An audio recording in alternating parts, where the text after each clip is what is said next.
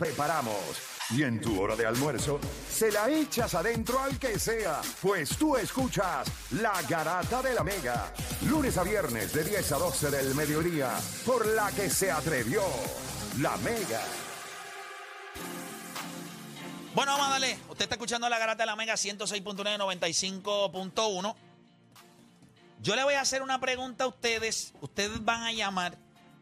Aquiles Correa está desde República Dominicana. Aquí está Juancho, está Odani, está Deporte PR. La pregunta es sencilla. El equipo de Golden State el año pasado ganó el campeonato. Este año en la carretera tienen 0 y 8. Es uno de los peores comienzos en la carretera o el peor comienzo en la carretera para cualquier equipo que haya ganado un campeonato. La pregunta que le voy a hacer es, entonces lo que nosotros vimos el año pasado de Golden State fue una ilusión óptica y no una realidad de equipo. Porque a mí me vendieron que esto era un equipo y que como equipo pues esto tenía unas piezas y que esto habían desarrollado unos jugadores.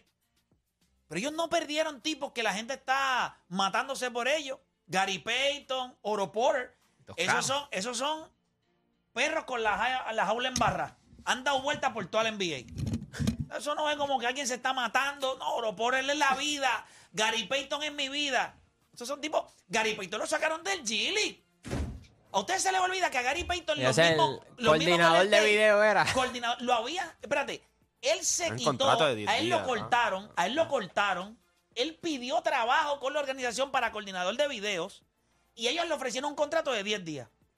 Así fue que llegó Gary Payton, o sea, que no me venga a vender, que ellos los cautearon. Que no es como el papá tampoco. Oro Porter, nadie sabía que Oro Porter, después de haber jugado en Washington, A mucha gente era un boss. es un, No, bo- no, es que pero un su pick número carrera es 3. un boss. Número, exacto. Su carrera es un boss. Sí, se supone que fueron estrellas. Al, al principio cuando lo Ahora, piquearon, se supone que fueron estrellas. Y él nunca llegó a ser una ¿Dónde estrella. está usted, mamón de Golden State? ¿Dónde usted ha estado en el día de hoy? Yo le hago la pregunta, no voy a escuchar a nadie, quiero escuchar las llamadas. Esto es una ilusión óptica y no la realidad que nos vendieron. ¿O usted tiene fe todavía que este equipo va a mejorar? Porque yo le voy a decir algo, yo se lo dije a ustedes. Los problemas de Golden State son peores que los Lakers. Y cuando yo lo dije en este programa me miraron. Día normal. Y ahora la gente está diciendo, coño, eso no está muy lejos de la realidad. Pues yo te voy a decir algo, los problemas de ella se arreglaron. ¿Cuál es el problema de los Lakers ahora mismo? Westbrook está viniendo del banco, está jugando bien, Anthony Davis está promediando. Eh, ah, pero ese es el viejo. Pero con el viejo tú puedes bregar, con los viejos tú puedes bregar. Un- ¿Qué vas a hacer con los Le otros? van a dar una pastita para dormir más antes o cosas Sí, así. tiene que, tiene que, tiene que martillar el le un tobillo. en una bebida. Cuando LeBron, James, cuando LeBron diga tú mejor va a decir seguro, tú estás bien, Se- seguro. Sí, no, le van a meter el pie bajándose del avión para que se caiga por la escalera. Vamos con la gente. 787-620-6342. Si usted me pregunta a mí. Bueno, yo voy ya mismo. Voy con la gente. Tengo por acá a Luis de Ponce en la 4. Luis Garata Mega, dímelo. Chacho, buenos días, ¿todo bien? Saludos, Luis. ¿Usted es mamón de Golden State o no? No, negativo. Pues entonces, Pero pues entonces usted va a llamar para, para abundar sobre la crítica. Vamos a ver, ¿qué usted va a decir? eso, yo, es malo que pues, estén perdiendo tantos dos cosidos haber quedado campeón, pero podemos poner en perspectiva que es lo mismo que le pasó a los Lakers en la después de la burbuja. No, han hecho nada. Está equivocado, no Ellos estaban, de ellos estaban primero segundo hasta febrero, no es hasta que pasa la lesión de Anthony Davis y luego la de LeBron James. Pero ese año de la burbuja, si hubiese sido un año completo, los, Los Lakers no hubiesen quedado. Tú eres, tú Los eres- Lakers eran, eran de O los sea, favoritos. Los Lakers venían, espérate, espérate, antes de que se acab- antes de que se acabara la temporada, los Lakers que venían de ganar dos juegos importantes, se clavaron a Phoenix y se clavaron a Milwaukee. Usted no sabe lo que está hablando. Ah, espérate, y a los Clippers. Usted no sabe lo que Ya está los hablando. Clippers. Ya le enganché. Usted no sabe lo que está hablando. Voy con Julio de Cataño. Si usted no va a llamar a este, si usted va a llamar a este programa a decirle estupideces, a la gente es más bruta cuando lo escucha usted hablar. Porque ese callado. Llame para aportar. Llame para decir cosas inteligentes. Ah, no tiene que estar de acuerdo conmigo. Pero no diga estupideces. No diga que los Lakers, cuando se suspendió por el COVID, los Lakers venían gateando. Al contrario, fueron los mejores dos juegos que tuvieron los Lakers ese año. Eso todo el mundo decía, a los Lakers le engranaron. Venían de ganarse, se ganaron a Milwaukee. Ese fue el juego que Gianni trató de roncar y LeBron le dijo, roncar, Ahora lo echa para MVP, acá. que había la, Lo de la conversación del MVP. LeBron le pues. dijo, vente papi, montate aquí que te voy a cargar. No, no, no. A los Clippers, que fue un cierre de una defensa fuerte de LeBron sobre Kawhi. Me acuerdo, me acuerdo que le dimos pechito dos veces, le dimos pechito a, a Kawhi. Toma, toma ahí, a ver qué vas a hacer. Nosotros no olvidamos. No, ni yo. O sea, Ahora, después que nos dieron No, y dos menos meses, 2020. después que nos dieron dos meses de descanso, ustedes estaban fritos, yo se lo dije a todo el mundo. La burbuja nos vamos a... Ah, y empezamos la burbuja horrible. No metíamos la bola y la gente de este equipo va a perder. ah, pero le ganaron a los Clippers la burbuja también. Eh, Un no, juego que creo que fue. Sí, pero es que Anthony Davis en la burbuja fue... no, Anthony fue Davis en la burbuja. La segunda avenida de Cristo. Estaba en retención ahí, está en la burbuja. obligado. Estaba en retención full. ¿Quién tengo en línea por acá? Tengo a Julio de Cataño. Julio Garata Mega, dímelo. Mira, ¿qué le pasa a ese tipo si el equipo favorito eran los Clippers y ni tan siquiera llegaron los Lakers porque los cogió Denver y los paseó? ¿Qué culpa tienen los Lakers de eso? Gente bruta, papá, gente bruta. No, te. Ya lo estaban tras uno arriba, brother. y, y mira, el año pasado LeBron James promedió casi 30 puntos o 30 puntos y lo criticaban porque no tenía equipo y por qué no critican a, Le- a Curry ahora. Sí, pero quiero que me digas si este equipo de Golden State es una ilusión óptica y no lo que nos vendieron, que era un equipo. O sea, no este es el equipo, esto es un equipo. Y nos falta Weisman. Y ahora, y ahora Anthony y Anthony eh, y, y, eh, Wiggins. ¿Verdad? Pues ahora como tú dices que uno le ve los huevos al perro, pues es una ilusión óptica, ¿sabes? Eso de que te están vendiendo que, que esperando gente, que se va a poner mejor. ¿Sabes? Fue un Cinderella Story el año pasado. Gracias por llamar. Vamos con próxima línea por acá. Tengo a Sombra de Florida. Sombra Garata Mega, dímelo. Buenos días, pero también. Dímelo, papá, cuéntame. Mira, yo pienso que los problemas. El año pasado, Draymond Green dijo que, o sea, de- dio a entender a que él no esperaba que ganaran el campeonato. Porque él dijo que, que quería veteranos del equipo y no quería esa mezcla que tienen de jugadores nuevos con, con veteranos. Él no lo quería. Y se les dio, por alguna razón se les dio. Pero esos problemas que quizás no se manifestaron el año pasado se están manifestando este año. Los starters son en la mejor alineación quizás de la liga, los starters, eh, pero ya entonces cuando va- vamos al, al banco y los jugadores jóvenes, como que esos problemas que quizás no se dieron el año pasado por la razón que fuera, se están dando este año. Weisman no sabe lo que está haciendo y por eso lo mandaron para allá abajo. Moody parece un loquito a veces, Cominga también, no sé, parece, no, no sé qué es lo que está pasando, pero los problemas que el año pasado supone que se dieron, se dieron este año. Gracias por llamar. Tengo por acá a Justin de Tampa. Justin Garata Mega, dímelo. Digo, Garata, ¿cómo estamos? Zumba, papá. Eh, gracias por escucharnos. Cuéntame. Mira, yo yo pensando, o sea, se le da mucho crédito a los Lakers, a, a los jugadores, pero también yo pienso que se le da crédito al coach, como ha sacado a Christie de la banca Sí. para que aporte. Y no me sorprendería que en algún momento sienta a Beverly y traiga al, al hijo de Pippen. Sí, que también. Más joven, defiende. más joven, atlético, defiende. Eh, pues no mete la So, bola, yo papá. pienso que él va a seguir haciendo los ajustes porque como tiene a Gabriel jugando minutos clave. Espérate, espérate. Y Gabriel Gabriel ahora ha respondido. Yo le voy a fue, decir el algo. que, fue, el que, Ujú. fue el que tuvo los timbar y decirle, bro, vas a salir mejor del banco, vas a No, lucir no, bien no, no, no, Yo banco. creo, yo creo que sí. Pero fue un convencimiento más diciéndole: esto no es un buen. Esto no te asienta bien. Jugar al lado de Pero fue LeBron James. psicológico, le habló Y psicológico. es la realidad. O sea, después de aquel juego que yo hice el video, y yo le dije a ustedes que yo estaba convencido, era Gracias, porque, muchachos. Tengan buen día. Gracias, papá. Era que yo me convencí al 100% que el problema más grande de este equipo era LeBron James. No porque LeBron sea un problema, es porque LeBron no le permite a los demás, porque él todavía, ¿sabes? LeBron es LeBron y él tiene su orgullo también, pero ahora mismo él estorba. En muchos momentos del juego él estorba. Él estorba cuando quieren correr, estorba cuando necesitas que la bola se mueva. Sí, está más lento, está más La lento. bola está tanto en las manos de LeBron James en este punto en su carrera que a veces hay jugadores que están enlachando para el canasto. LeBron no, lo, no, no le llega con el pase. Entonces, no quieres correr. Este equipo está corriendo todo el tiempo ahora. Lo único que él mete, búscate los fast break points de este equipo. No, y LeBron se tira dos corridos de cancha y. ¡Ey! Entonces, tú quieres un el tipo... cambio, papi. Y entonces, ¿qué pasa? Que para jugar el estilo de LeBron, pues es complicado para este núcleo de los Lakers porque tú metiste un montón de chamaquitos y entonces los pones a jugar lento y ¿qué dices? Ah, pero no están metiendo el triple. Claro, papá, si son en hardcore, en, en half-court offense. Ellos están metiendo el triple en carrera. Estamos corriendo, quiqueamos afuera. Solo, wide open. Westbrook, este... Tony. eh, Austin eh, Reeves. Austin Reeves. Ese chamaco que este lo criticó. que te- yo te voy a decir algo Yo no sé cómo lo critico, ese es el mismo. Austin Reeves. Austin, Reeves yo te voy a decir algo. Aquí yo te voy a decir algo. Austin Reeves. Austin Reeves ahora mismo. Ahora mismo, ok, tú me hablaste de dos tipos cuando estabas en Miami. Tú me hablaste de Tyler Hero y me hablaste de Duncan Robinson. Duncan Robinson es, es una chancleta. Sí, eso está ahora mismo. Es un Duncan Robinson es una chancleta. Eso, te digo, pero una chancleta. pero que- pero que o sea, está- que tú la dejas tirar Pero, la pata. Puerto Rico, era se Puerto la Rico. come ¿De, el de perro. dónde los Lakers se sacan jugadores blanquitos? ¿Te acuerdas de Luke Walton, Steve Blake? Este, Caruso. el que, Sí, pero eh, son jugadores que a la hora de que. Sí, pero Steve Blake venía de Maryland, papi, te he equivocado. Sí, no, ¿Cómo se llama este? El, el pero a la hora- largo. a la el- hora que hay que pagarle a estos que jugadores era se con el en- apellido. Quiero que me digas, Aquiles, Aquiles, que una Aquiles. cinta aquí. Sí. Aquiles. Voy Sasha, Sasha. Sasha. Aquiles. Ahora mismo, ahora mismo. eh, eh, El comienzo de Golden State Jordan Farmer. te hace pensar que este equipo de Golden State fue una ilusión óptica y no una cosa de equipo como nos trataron de vender el año pasado, que esto era un equipo que yo escuché analistas deportivos en Estados Unidos decir, esto es back to back, el núcleo es demasiado bueno, demasiado joven. ¿Cómo tú lo ves, Aquiles? Fue una ilusión y yo siempre he dicho, y lo dije el año pasado en el tercer juego, en el juego aquel del viernes, del 13-2, la serie no la ganó Golden State, la perdió Boston. Ese juego de ese viernes, ahí se definió la serie cuando dejó que Boston dejó empatar la serie 2 a 2, un juego en su casa.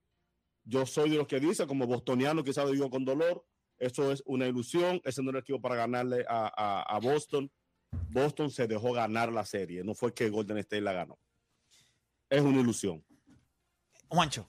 Yo creo que cuando tú miras el año pasado, yo creo que pasaron como. Vinieron a perder el juego número 9 como.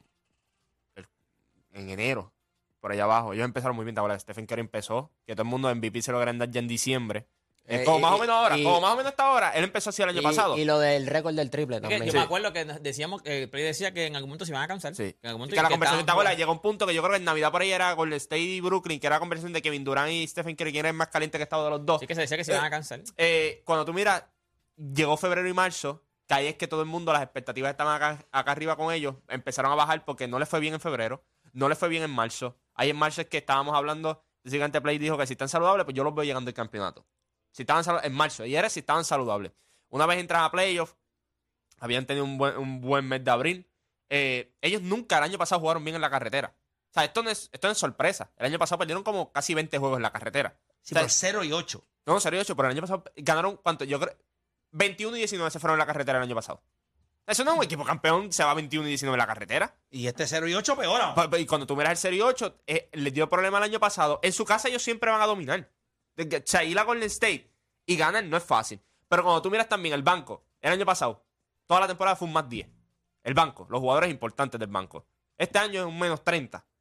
Entonces tú no vas a ganar así nunca. Nunca. ¿Y qué pasa? Eh, lo, lo que pasa es que ellos te quisieron vender que tenemos todos estos picks, que cogimos estos jugadores, y estos jugadores van a hacer el cambio. Pero hay una razón por la cual Kuminga estaba en, ese, en esa posición del draft, cuando Kuminga en aquel entonces, cuando, y- eh, ¿verdad? Tenía Eh, un valor, eh, se percibía como un, jugador un poquito más. Claro, cuando él sale de high school y que él después decide ir a G-League y todo esto, había un valor de él de que iba a ser un número 5 pick. Por algo fue el pick número 7. O sea, Wiseman. Wiseman no pudo jugar completo. Para muchos podía ser el number one pick. No lo fue.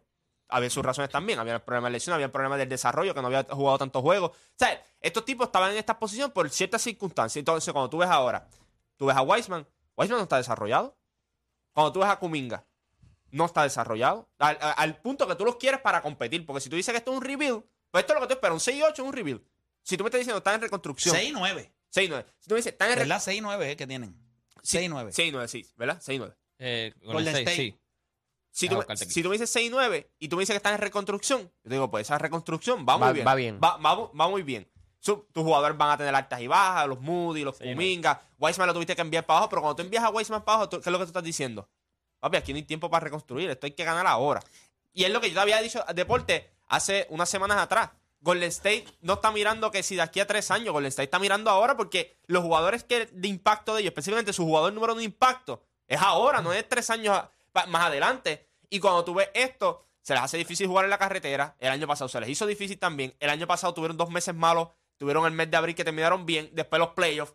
Pero cuando tú miras en general, vamos a ser honestos.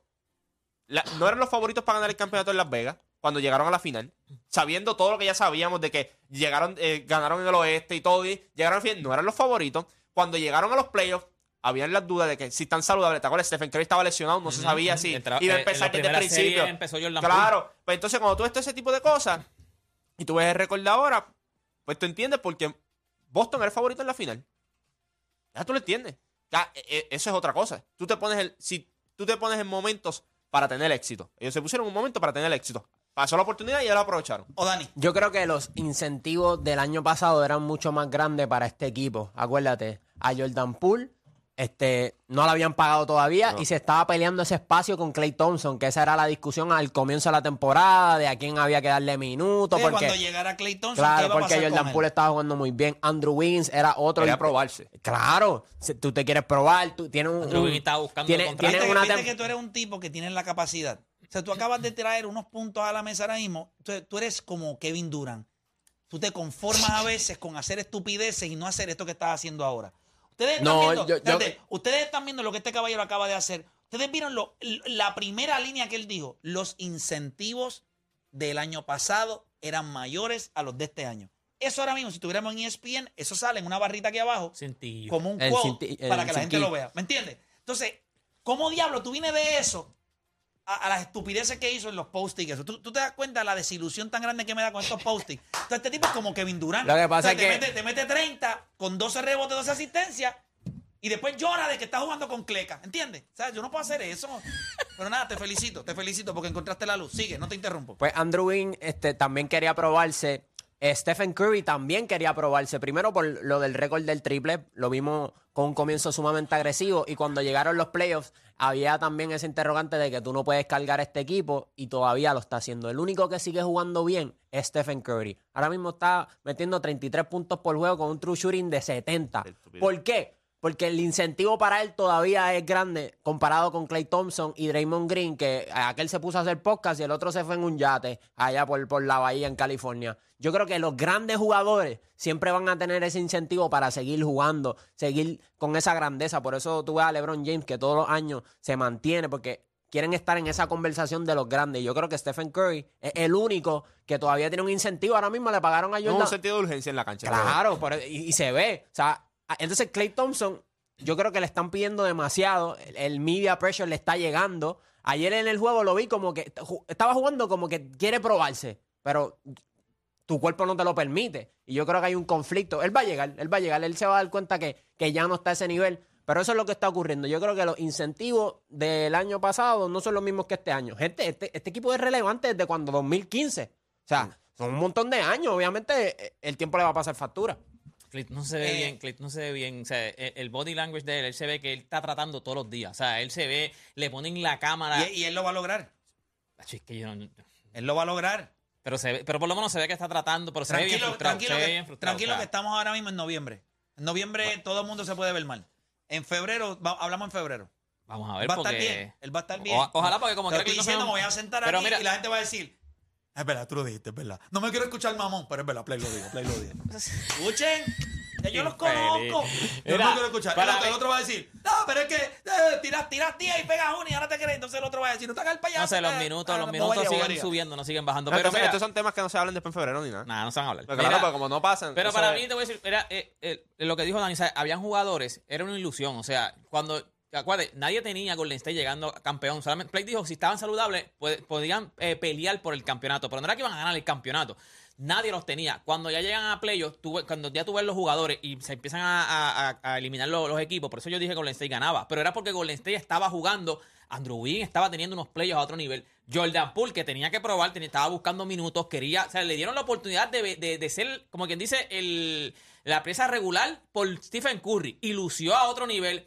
Gary Payton, que venía de, de- de que le dieron el break, vamos a. pa- ¿A qué tú me quieres? Para defender. Yo voy a, so, las piezas cayeron perfectamente, cada pieza encajó. Y en ese momento yo dije: Pues mira, este equipo, si sigue jugando como va, porque en algún momento "Ah, se va a desmoronar, pero en los playoffs jugaron perfecto. Pero no era un equipo para ganar un campeonato. O sea, de- al principio de temporada tú decías Golden State, nadie te decía, van a ganar el campeonato. Y es lo que le está pasando ahora. Claro, perdió. Or- Oropol en, la- en, la, en, la, en, la, en los playoffs jugó bien, Gary Payton jugó bien, Andrew Wiggins jugó súper bien, Jordan Poole jugó súper bien, pero no son esos jugadores. Y- So, y- y ahora que- son los jugadores que. Es- Estos son los jugadores que tú tienes. Y que también en los playoffs yo creo que tuvieron el camino perfecto, ideal, porque cogieron a Jokic, que en realidad no era una amenaza. Ya Morán Estaba sin se- en segunda ronda se elimina. Luca lo, lo- lo- Sí, pero Lucas no iba a ser una amenaza. Por eso. En la única amenaza en realidad fue Boston. Boston. Pero y, ya, y ellos venían, aprovecharon. ya ellos venían inflados, por eso es que ya ellos venían inflados. O sea, no- estamos en, estamos en playoffs, están que- jugando. Parece que a mí me molesta tanto cuando el equipo de Boston el año pasado perdió una oportunidad tan... Grande, grandísimo. Y yo creo que ellos están jugando 3-1. y yo creo que ellos están... Pero también tenían Steve Kerr. O sea, ellos venían, creo- ellos venían yo con, creo, el- fíjate, con- pero era- una bola, era una bola de nieve. Ellos venían pequeños. Papi, mientras fueron los playoffs, ellos hecho, seguían sí, eliminando. no, no, no. Llegaron Yo a playoffs creo que- Steve Kerr contra. papi, Sí, pero yo creo que Boston,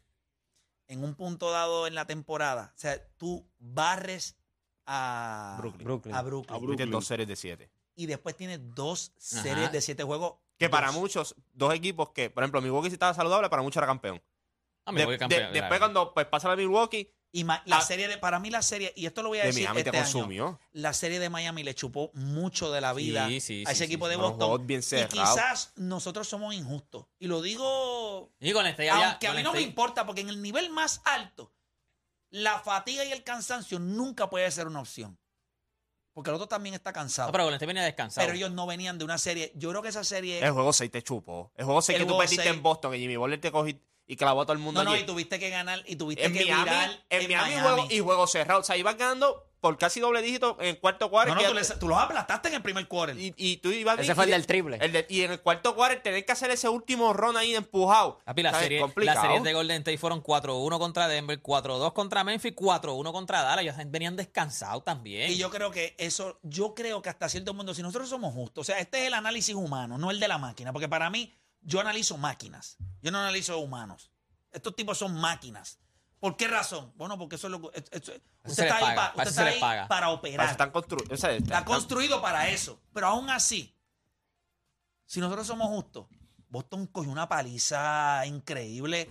La serie contra. eh, y, y la gente está equivocada. La serie contra Brooklyn fue 4 a 0. Pero, Pero fue una serie intensa. Una serie dura. Después vas con Milwaukee, tú tienes que bregar con la bestia esta que es un extraterrestre de Y Giannis. fuiste allá a Milwaukee, y... Y después tuviste, y después tuviste que coger a un Miami que grind, que va a josear, que va Con a pelear. cancha local. Con cancha local. Siete juegos, papi. Siete juegos. Tú Para después tú ir a jugar con con un equipo que no se está quieto.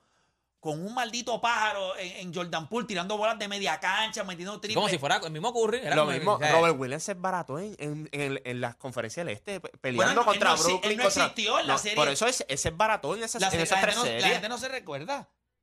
La gente no se acuerda. Eh, él, eh, eh, Williams se murió en la serie final. Él no hizo nada. No metió el triple, no pudo defender. Bueno, Contra Sí, Looney, ahí fue cuando- contra Looney. Contra contra Contra Looney. Luni que llega a una cancha y Looney. no lo pide nadie. Y Llega Robert, y no Robert nadie. Williams Se rompió, ese se rompió en el este. Bueno, Eh, mira si se rompió a este año. Lo tuvieron que volver a operar. Ese chamaco vuelve después del All-Star Break. Eh, Que, que cuando salió el injury report salió Isaiah Thomas diciendo como que a mí me dijeron lo mismo, que estaba clear para jugar y ahora eso le pasó factura por lo de la cadera. Eh, Eh, eh, que es complicado es que tuvieron dos series. eh, la de fue Brooklyn fue difícil. intensa, la de Brooklyn fue intensa, pero barriste. Para mí es una ilusión óptica. Este equipo no se supone que ganara el año pasado. Yo creo que sí lo lograron. Pero eso es lo que le deja saber a ustedes es una cosa. El momentum. No, no, no, no. Eh, Stephen Curry es un gran jugador, pero, otra cosa. pero no es el tipo, ¿me No, entiendes? no. Está chéverito, pero... Ahora, te voy a decir algo. Las piezas tienen que cuadrar bien para que Curry tiene Vamos que a ser todo casi Si a perfecto. los 25, 26 no le estabas pidiendo esto, Está tirando, pedirle a los 33, 34 que lo haga. está tirando 45 del triple y 60% en los mid-range. Sí, pero eso es, eso, es, eso es lo que tú entiendes que tendría que hacer un jugador para ganar. Y a veces con menos puntos, menos tiros, pero un jugador que logre impactar el juego de otras maneras, pudiera hacer algo. No puedes defender al... el mundo lo sabe. Tú hiciste la pregunta de cuántos jugadores llevan como 30 promediando 8 puntos. Y podemos hablar. El triple no es. La defensa no es. Simplemente la cantidad. la- lo- lo- la- los jugadores que hay ahora mismo. Estúpido. Te levanta un tipo, un loco allí del banco, el número 11. Papi, la capacidad atlética que coge, te drivea, se te va por el lado. Entonces, el problema es que tú tienes que defender no un tipo así. Porque antes tú decías, pues yo estoy machado con el que está en el starting fight conmigo. Con la chancleta del otro equipo. Pero entonces se levanta, como tú dices, la chancleta del otro equipo y es igual de fresco que el que está en el starting five y, y tiene la capacidad atlética, mete el triple. Ah, No es que en la defensa, cuando tú ves, hay equipos que defienden. físico, el pero tú físico. defender El físico por ahora mismo- 18, 20 segundos el shot clock, porque esa es otra también, siguen moviendo el balón, que esto, corriendo. Mira ahora mismo El nivel, yo te voy a decir algo. El nivel de baloncesto aquí, le- y yo creo que en este punto, yo creo que nadie va a estar en contra. Todo el mundo va a estar de acuerdo. El nivel de baloncesto que nosotros estamos viendo ahora mismo, usted lo ve reflejado. Mire los rosters de los equipos. Usted ve en cada equipo tres, cuatro y cinco jugadores que usted jamás hubiese visto en otro momento. La NBA hoy, el tiempo de vida de un jugador, bueno, lo, lo hablamos los otros días. Sí. Este chamaco, el que draftearon este, los Philadelphia 76ers, tiene 25 años, Sí, está fuera del Jailo NBA. Okafor, sí, no. Okafor. Así.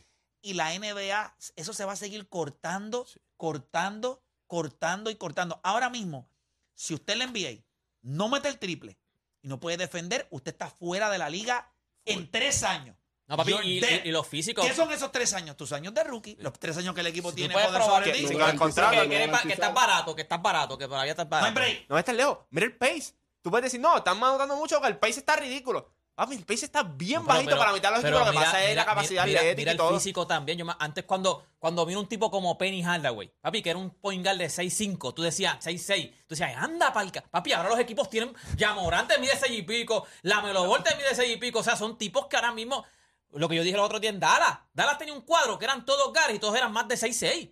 O sea, Dinwiddie, Finney Smith, Luca, todos eran loco, gares, pero todos eran Quiero más de sepan, 6'6". quiero que O sea, el sepan físico ahora mismo es, es impresionante. eh, el pace ahora mismo de la NBA está en 99.4.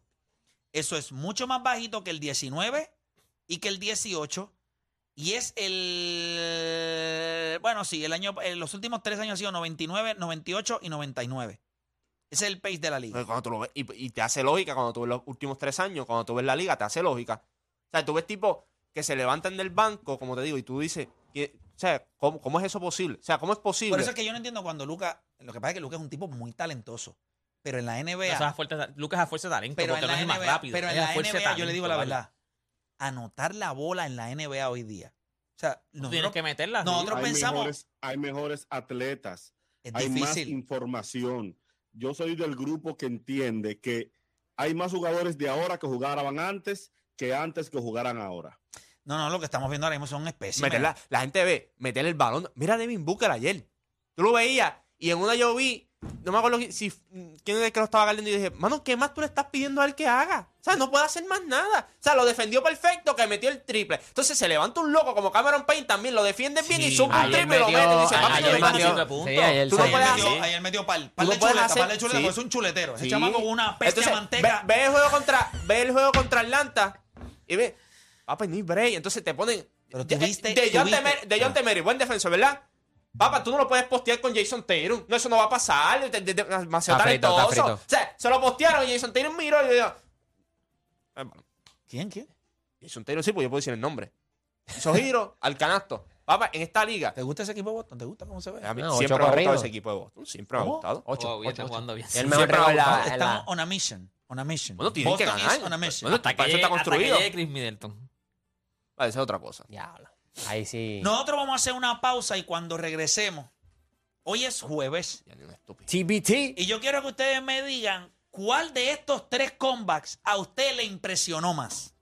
El de Juan Manuel Márquez en esa primera pelea contra Manny Pacquiao, el de Boston 3 a 0 contra los Yankees o el de Cleveland 3 a 1 contra Golden State. ¿Cuál de esos tres comebacks en un TBT a usted le impresionó más? ¿El de Juan Manuel Márquez contra Pacquiao, el de LeBron 3 a 1 o el de Boston 3 a 0 contra los Yankees? Ay, bendito. Venimos con eso luego de la pausa acá en la garata, no se mueva nadie.